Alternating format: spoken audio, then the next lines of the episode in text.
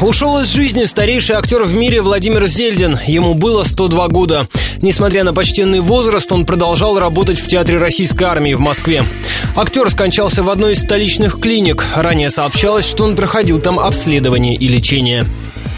Для справки. Зельдин родился во времена Российской империи в Тамбовской области, тогда губернии. В подростковом возрасте хотел танцевать балет или быть военным моряком. После школы в начале 30-х начал актерскую карьеру в театре имени Моссовета. Тогда же начал сниматься в кино. Первая роль – дагестанский пастух в комедии «Свинарка и пастух». Какое-то время Зельдина называли любимым актером Сталина. В 52-м прославился ролью Альдемара в спектакле «Учитель танцев» Палопа де Вега. А спустя 20 15 лет первым сыграл барона Мюнхгаузена в одноименной пьесе. Ее написали специально для него. За плечами Зельдина порядка сотни ролей в театре и кино. Его имя в книге рекордов Гиннесса как старейшего в мире работающего актера.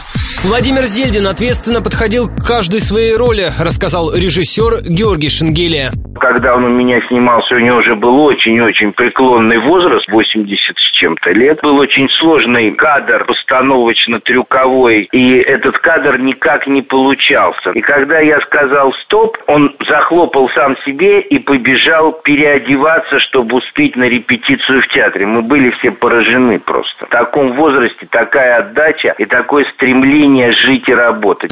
Добавлю, свой 101 юбилей в минувшем году Зельдин отметил в родном театре, где сыграл главную роль в спектакле «Танцы с учителем».